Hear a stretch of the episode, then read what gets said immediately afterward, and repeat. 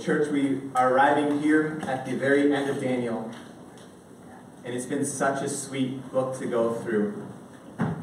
Throughout the whole book, the message hasn't changed. It's been that God reigns above every single earthly king, and his kingdom lasts forever. Which is really good news because everyone in this room wants to live forever. And that's what we're going to get to hear about this evening about God's plan for us in his kingdom that lasts forever. Now, this is a difficult text. There's a lot of mysteries for us to discern tonight exactly what they mean. So let's, let's get right into the beginning of Daniel chapter 12, verse 1. At that time shall arise Michael, the great prince who has charge of your people and there shall be a time of trouble, such as never has been since there was a nation till that time. But at that time your people shall be delivered, everyone whose name shall be found written in the book. So it says, at that time. What, what time are we referring to? You see, if we go back to the last verse in chapter 11, it talks about an evil ruler who says his time shall come to an end with none to help him. Sam talked last week about how that ruler was Antiochus. So after him, he comes to an end. And what this angel says to Daniel is that there's more suffering ahead. In fact, there's more suffering ahead than there's ever been since the foundation of the world. Now, if you look in Matthew 24, we're not going to get to turn there because the verses are actually really hard like these ones, and so it wouldn't help a whole lot to turn there. Jesus also talks about this time that's harder than any time since the foundation of the world. And he talks about the abomination of desolation. And when he's talking about it, it becomes apparent that he's talking about the Roman invasion of Jerusalem that's about to come and absolutely crush the Jewish people. The suffering when Jerusalem falls is horrendous.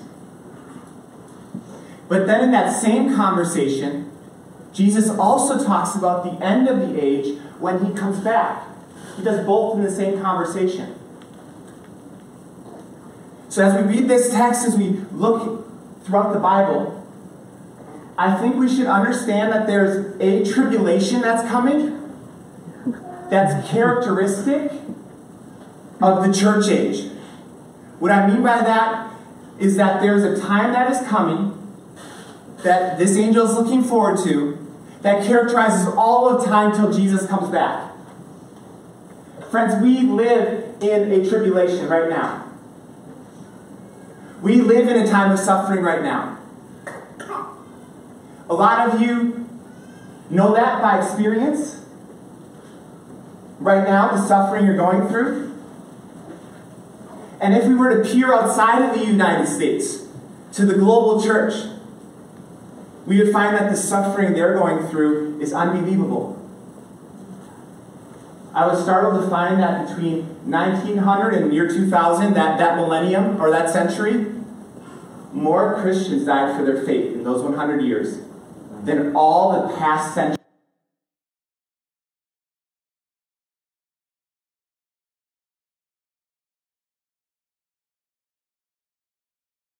God will deliver his people. So, right around this time, close to the time Jerusalem falls, a little bit before that, Jesus comes onto the scene. And he lives, and he dies, and he rises again. And he secures deliverance for his people. What he does is he delivers us from the power of sin, and he delivers us from the penalty of sin. And then, as we know, Christ has come. Christ will come again. One day, he'll deliver us from the presence of sin. So, as I, am really trying to put this verse together, what I'm seeing is that we live in an age right now between the two comings of Christ.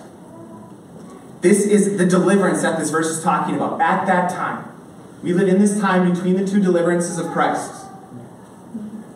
And I think we can refer to this period or think of this period as the Great Tribulation. We live in the tribulation. I can't guarantee you many things, church. But I can guarantee you that you will suffer. You will suffer. I will suffer. More than I've suffered already. We will suffer more than we've suffered already. So, what do we need to get through that suffering? We need this vision. We need this vision if we are going to be hopeful, triumphant, trusting sufferers. Not preaching to people who are trying to flee and get away from suffering. That doesn't happen until Jesus comes back. I'm preaching to people who are looking to be hopeful in suffering. So let's see what hope we have for this tribulation that characterizes our lives. This tribulation that we're in the midst of right now. As we live in a broken era characterized by sin and death and the work of the evil one. It says, At that time shall arise Michael, the great prince who has charge of your people.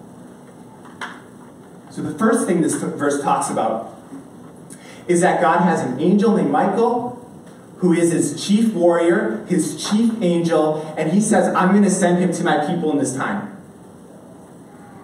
All of that is to say is that God is taking your situation very seriously. He has taken his best helper, he has taken his best angel, and he is fighting for us right now. We all have enemies in the unseen spiritual realm. Sometimes we feel their influence, sometimes we feel their attacks. And we would not be able to stay Christians if God didn't fight for us in that realm. They are stronger than us and they are smarter than us and they would kill us unless God were to keep us. That's right. And there is an angel named Michael who is fighting for you right now. That's one way you should be encouraged right now in your suffering. Way two says, At that time shall his pe- your people shall be delivered. Who is delivered? Everyone's whose name shall be found written in the book.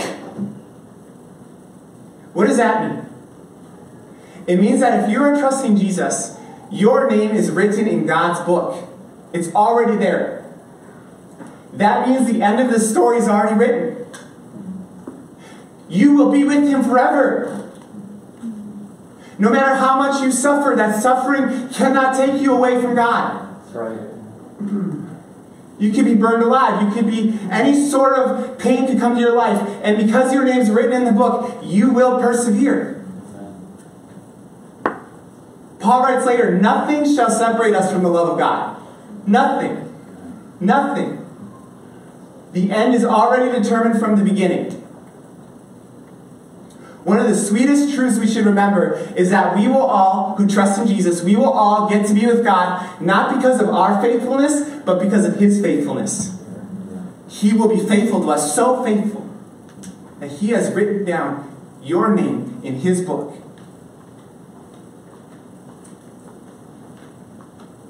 So Jesus came. Jesus will come again. He came to purchase us. He came to purchase our deliverance. He came to win our deliverance. He's coming back to give it to us. It's already accomplished. You've already been delivered, and soon you will finally be delivered when He comes back. And that's what the angel decides to focus on right now as he talks to Daniel. As we finish up this vision that this angel has given him over these three chapters, he'll talk about the final deliverance that we'll get to enjoy. Verse 2 And many of those who sleep in the dust of the earth shall awake, some to everlasting life, and some to shame and everlasting contempt. The dust of the earth is a picture of death. In the book of Genesis, it says, For from dust you have come, and to dust you shall return. But the angel doesn't say death, he says sleeping. Why does he say sleeping? The answer is because death, like sleep, is a temporary state. There's no such thing as a person who won't come back to life. Every single one of us will come back to life and live forever. Every one of us, without end. And there are two possibilities for the quality of life we will have forever. And they couldn't be more different. The two ways that we could live forever, and your neighbors and your friends and your coworkers could live forever, could not be more different. What are those two ways? And many of the, those who sleep in the dust will come awake, some to everlasting life, and some to shame and contempt. Friends, the two ways, the two kinds of lives there are, one is so great and wonderful and glorious that I could not describe it to you right now if I tried to. I couldn't describe it to you if I tried. And one is so horrible and awful and painful and wretched that I also couldn't describe it to you if I tried. We're going to talk more about the life that we're going to inherit. But before we do that, we need to linger on these words and some to shame and everlasting contempt. Church, we all know people right now who, if they died right now, they would spend eternity in everlasting misery. Have you ever felt the weight of that? Not misery for a little while, misery forever.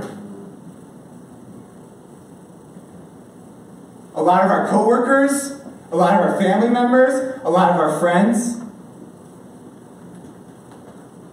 There is a weight to this life and the life that is to come that is heavy. And if any of you here today are worried about, is this me? Is this where I am going to spend the rest of eternity? The answer is no one has to. There's not a person who has to. So please don't leave this room today without talking to me, without talking to someone about how this cannot be your fate. All of us hate the feeling of shame. We hate it. I hate it. Where you feel like you messed up, you feel like you're wrong, you feel like you just want to get away from everyone and everything around you. Scriptures talk about hell in a number of ways, and one way it talks about hell is that's a feeling that people there will never stop feeling. And never stop feeling the wrongness and their brokenness. And if we're compassionate people, we must think about this and pray about this. And this reality must shape how we live and interact with other people. Let us be compassionate for the lost. Let us be compassionate for those who don't know our Savior, who don't know our deliverer yet.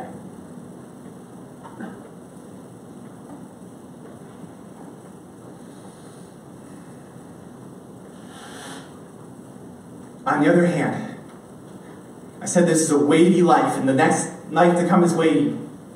There is joy so high. There is a place that's so good. There is hope that's so sure that I can't describe it to you. And that's what verse 3 is going to talk about. And verse 3 is also going to talk about how to get people from experiencing pain to experiencing joy. The weightiness of this life and the next life should not keep us from feeling hope and joy. Because we have a deliverer who loves to take people from misery and death and put them into life in abundance, which is what happened to every one of us who trust Jesus. Now let's read about that future that he has for us. Let's read about that future. Verse 3 And those who are wise shall shine like the brightness of the sky above, and those who turn many to righteousness like stars forever and ever. I love looking up at the night sky, especially when I'm away from the city, out in the country, and you see all those specks of light in the sky, and sometimes it hurts. It's so beautiful. Has anyone ever felt pain before they see something like so beautiful? That's the brilliance and the beauty of the life God's planned for us to have for Redford. That, that the image of the sky is only a picture of the way that we will live. Now, some of us might think, so does that mean that when I die, I'm going to float up into the stars and just be up there playing a harp, and floating around with the clouds? Is that, is that the image that, uh, of our lives, of what our lives would be like? Absolutely not. Absolutely not. I was thinking about this this week, and there are actually two people who do literally shine like stars in the Bible. There's one in the Old Testament and one in the New Testament. Can anyone think of who either of these people are? To shout out their name if you can think of the two people who literally shine in the Bible. Moses is one. Yeah, Jesus. And, uh, okay, there might have been three. I'm glad. Yes, that's a great point. But I was thinking, especially, especially, yes, Stephen. I was thinking, especially of Moses and Jesus. Something happens. Both of these men, they, they walk up a mountain and they both have face to face conversations with God. And after ever with God, it will be characterized by having face to face conversations with God, and we are going to shine like God. Come on. Our bodies won't hurt anymore. They won't grow old anymore. Our hearts won't sin anymore. We're going to shine like God because we're going to be like God, and it will never end. And best of all, God's going to be there with us. This is the plan God has for us, church. This is where we're headed. And just as a verse to remind us, or a verse that just clarifies this for us, the apostle says the same thing in Ephesians chapter 3, verses 20 and 21. But our citizenship is in heaven, and from it we wait a Savior, the Lord Jesus Christ, here it is, who will transform our lowly body to be like his glorious body by the power that enables him even to subject all things to himself. He will come back to cause us to shine like him forever. And we should be thinking about that every single day. And we should have hope every single day. If my worst fears come to pass and I'm laying in a hospital bed, and I will never get out of that hospital bed, I should have hope because that is not permanent, that's temporary. There's no such thing as permanent disability. There's only temporary disability and permanent life for God's people. So let us hope in His future that He secured for us. Those who are wise get to shine forever. That means if you look at Daniel 9:22, um, it says, "He made me understand, speaking with me and saying, "Oh Daniel, I have come now to give you," and that word is actually wisdom, to give you wisdom and understanding. If you have any question about how to shine like a star forever, how to be with God forever, it comes from the wisdom God gives us. You cannot figure out how to do this. We must listen to God and obey God and trust Him. And He will lead us to Himself. There's one other phrase I want us to pay special attention to. It says, Those who are wise shall shine like the stars forever and forever. Those who turn many to righteousness. Oh my goodness, church. Why are you alive? Like, really, why are you breathing right now? God is giving you breath right now. Why is He? He doesn't have to do that. The reason is because most of the people we come across in the world are heading to everlasting suffering. God has rescued us in everlasting life. And He has given you the message that will free people from suffering and give them everlasting life. That's the reason you're alive right now. That's the reason I'm alive right now. Oh, that we would shape our whole lives around this great purpose. God, forgive us. Forgive us for focusing on so many other things and neglecting the souls of other people. The biggest, the big point I want us to get tonight as I preach this sermon is that our future of unending life with God should lead us to spend our lives pleading with other people to enjoy it with us. Every day, every day, this should be our focus, church. I wish I would eat more. I wish I would stay up at night more. I wish that my heart would break more when I look at people I know do not know Jesus. And I just wish that we would live that way. That we would plan our lives, our schedules, our free time, our conversations, our activities around helping other people to enjoy Jesus with us forever. That's the kind of life we're supposed to have. And I and it's hard. It's hard. This life becomes the great tribulation when you start trying to go tell people about Jesus. I've never had someone try to kill me until I started trying to tell people about Jesus. But it's also been the happiest time of my life when I'm out praying with people and conversing with them and spending evenings with them and talking to them about my Savior with them. I promise that you'll have a harder life and a happier life than you could ever imagine if you spend your life turning many people to righteousness.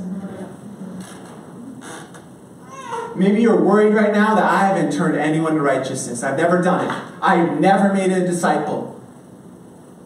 Then start living like you want to make a disciple and leave that up to God.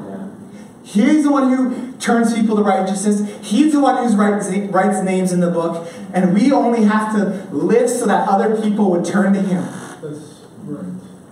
Thank you, Theo. Come on. So may we think and dream about more ways that we can spare other human beings suffering that never ends.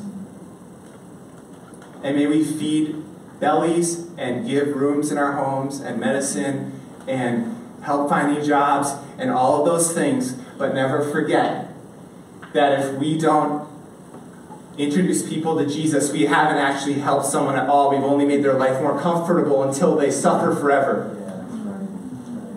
So let us turn many to righteousness. God has big plans for this church. Big plans for this church.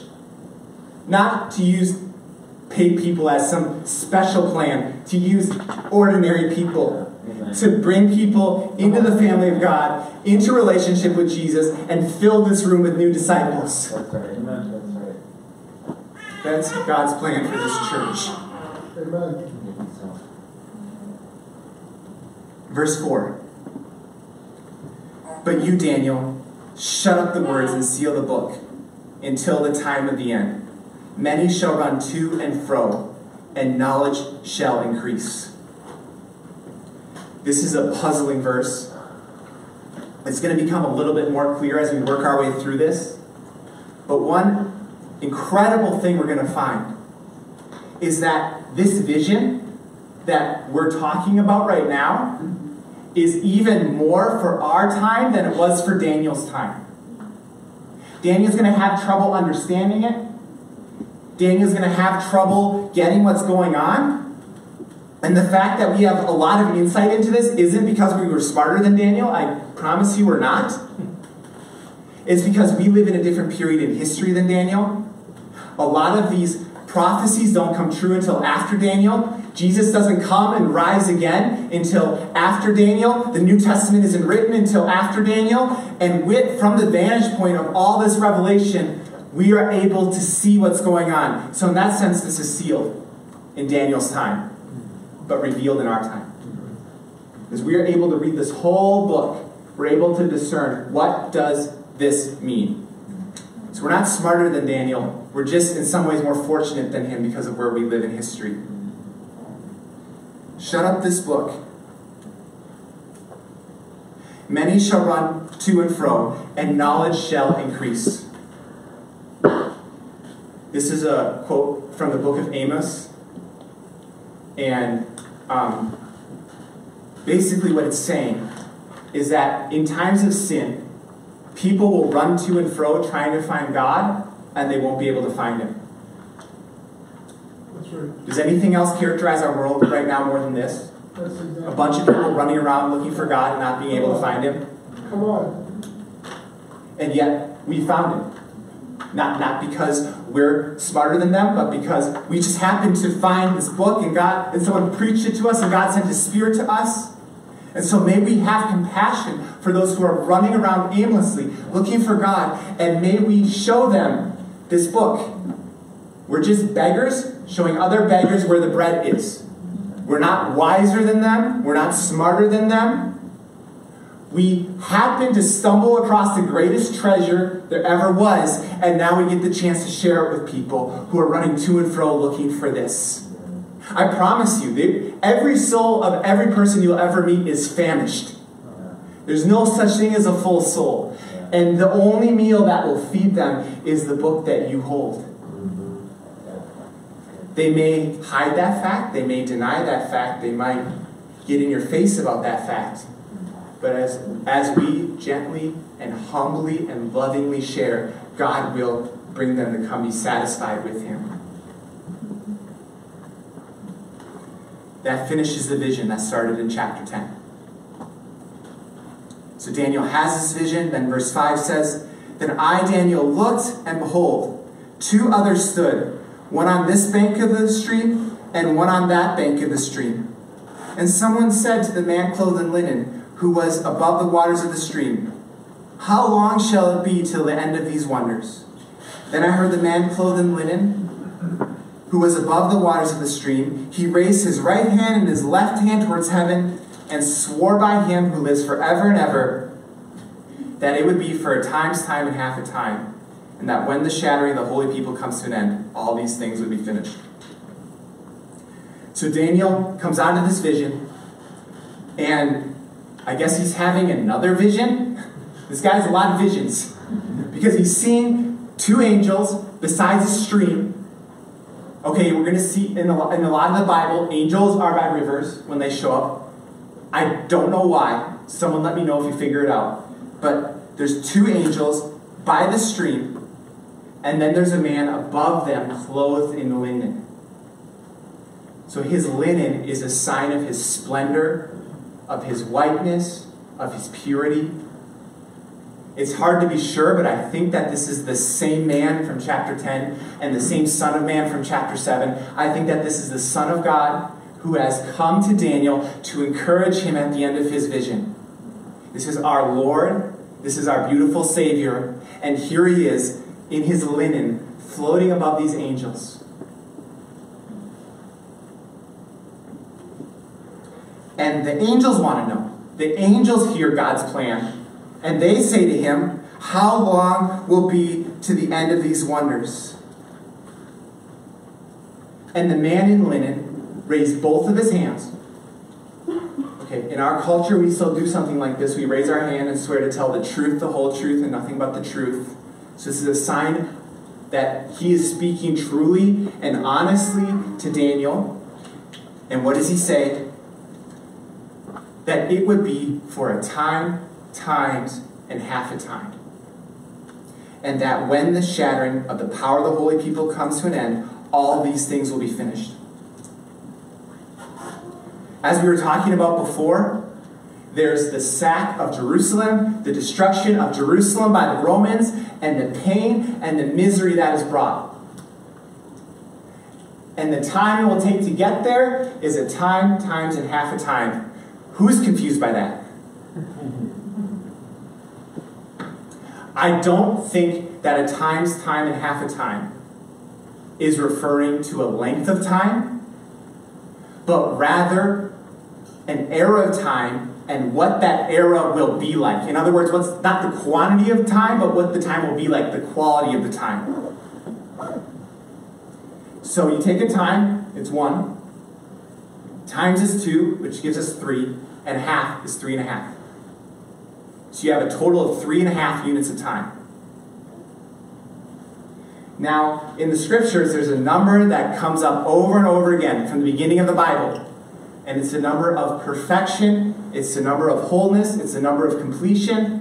What number is that? Seven. The Bible starts out God made the world in seven units of time. And it was very good.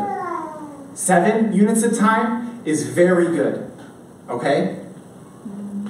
Three and a half units of time is broken. Three and a half units of time is half a seven. Three and a half units of time is not God's plan, it is a corruption of God's plan. The quality of time has disintegrated since the fall into sin. And the suffering that the people went through in the destruction of Jerusalem was not the seven that God created when He created the world, it's the times time and half a time of suffering. And when we turn in the Bible forward to the book of Revelation, it uses the same phrase times, time, and half a time to refer to the age in which we live. We don't live in the complete seven. The complete seven is coming when our Lord comes back and makes it that way again. We live in the times, time, and half a time. We live in the time of brokenness. We live in the time of suffering. We live in the time of completion when things are not as they should be. And so we need to adjust our expectations. Now, if we were to ask ourselves, why are we not turning people to righteousness like our God wants us to? I think one of the main reasons that I struggle to do this and a lot of people struggle to do this is because we try to make here heaven instead of waiting for it there. That's true. Like, if we're trying to make this life the best it can be, and that's our priority, there will not be space in our life for suffering. There will not be space in our life for hosting strangers and people who cannot pay us back. There will not be time to make the sacrifices we have to make. And there will not be time to disciple and grow new believers who confess Jesus.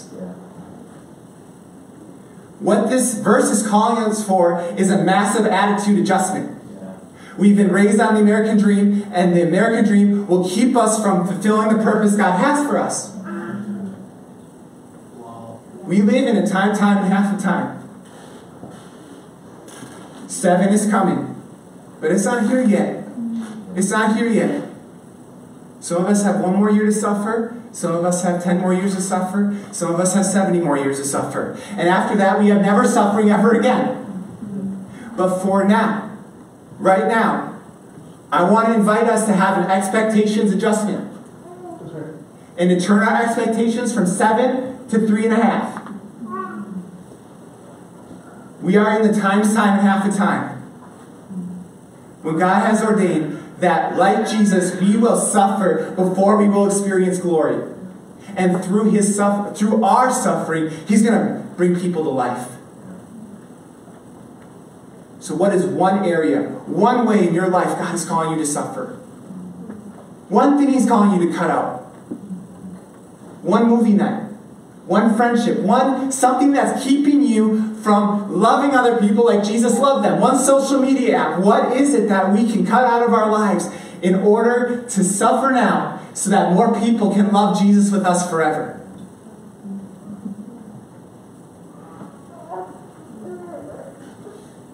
Verse 8. I heard, but I did not understand. We talked about this before. Daniel doesn't have the New Testament like we do. It's sealed to him and revealed to us. And so we should be thankful for this book, the New Testament that helps us read the Old Testament. Then I said, so he says, O my Lord, what shall be the outcome of these things? So Daniel, first the angel asks the Lord, what's the outcome of these things? He gives the answer, it's a times, times, and half a time. And then Daniel asks the same question because he doesn't understand and he wants to know more. But the Lord says, Go your way, Daniel. For the words are shut up and sealed until the end, time of the end. That's where we're at right now. Where all of a sudden this beautiful picture of God's glory and his purpose for us to make disciples is clear to us. This is what Paul says in 1 Corinthians 10, chapter 11. Now, these things happened to them as an example. So he's talking about the Old Testament. The Old Testament things happened to them as an example. But they were written down for our instruction, on whom the end of the ages has come. We're in the end right now. Between Christ's comings, in the Great Tribulation. This is our position in history.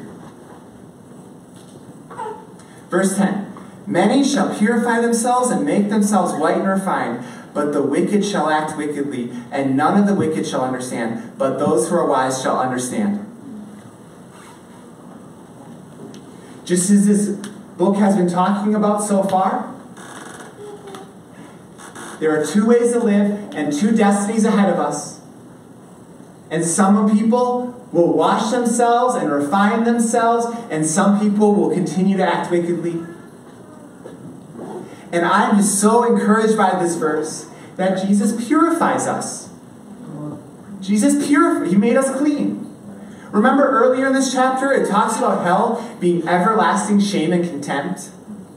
And then when it talks here about the work of God, it's the cleansing of us, the removal of shame, the removal of filth. This is what's happening to you. There's, not, there's nothing that has happened to you and nothing you have done that causes God to see you any differently. He loves you through Jesus. And other people who live in shame, who have this feeling of ickiness and grossness about themselves and their sin in their soul, we can help to cleanse that. We can help to wash them by showing them who our Savior is and bringing them to Him. But the wicked shall act wickedly, and none of the wicked shall understand, but those who are wise shall understand. We understand not because we are smarter than people, but because God has shown us. And from the time that the regular burnt offering is taken away, and the abomination that makes desolation is set up, there shall be 1290 days. Blessed is he who waits and arrives at the 1335 days. Another puzzling verse. I think it's helpful to see that in Hebrew literature, it's often not introducing new points, but making the same points over and over again and making it more and more clear. So let's start with 1290 days. I'll give you a guess. How about how many years do you think 1290 days shakes out to be? Three and a half. You got it. We're, we're back to our times time and half the time. 1290 days is about three and a half years. The, the, the Lord is reiterating to Daniel Daniel, you live in an era of suffering. Don't expect not to suffer, Daniel. But then what does it say? Blessed is he who waits and arrives at the 335 days.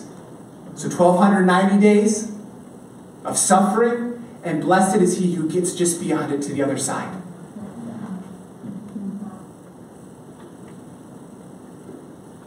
Our deepest hope in suffering, our greatest hope in suffering, is not that God would take it away from us, but that He would preserve us until we get to the other side, when we'll never suffer anymore. Some of you right now have suffering that you are wondering if it will ever go away. And according to this verse, it will. Blessed are you. Blessed are you when you get to the 1335th day. Blessed are you when you get beyond this time of suffering and pain and brokenness. God is calling us as a church to a time of endurance. And He is so good. He is so good. I have, I have an illustration for us. I hope it's helpful. It's, um, I'm just going to have to yell, I guess. Um, you take these two markers here. Like, think about this distance between these two markers as the length of your life. About this long if you can't see it. Okay? And from that point where you die,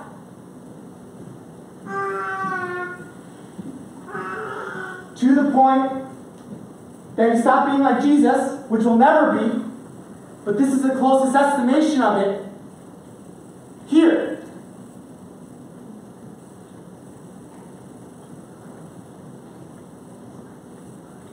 This life, about this long. Real life, about that long, but actually longer. And I get so concerned about that. I spend so much time worrying about that instead of this.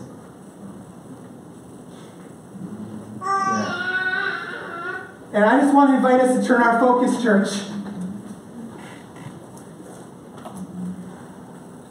I just want to invite us to stop looking for hope there. Stop looking for happiness there. To stop thinking about that and start thinking about this. And start thinking about other people who don't have this yet.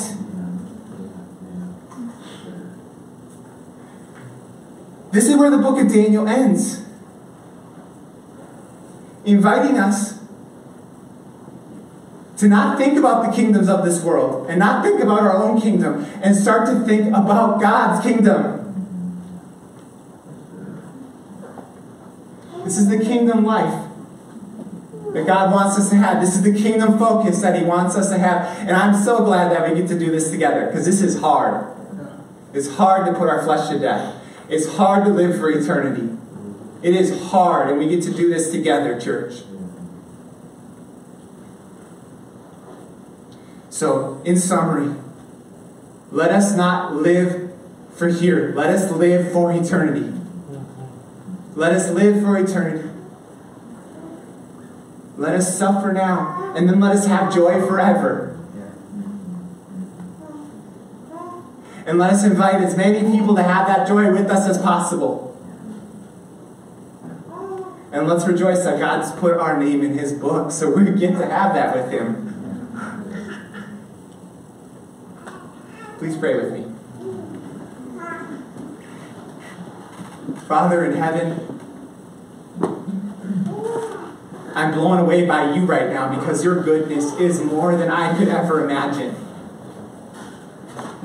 We all deserve eternal separation from you, but all we'll get is eternal union with you.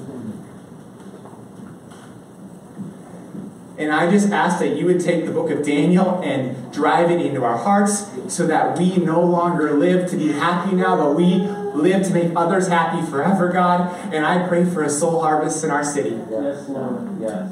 We pray for a soul harvest in our city. In Jesus' name I pray. Amen.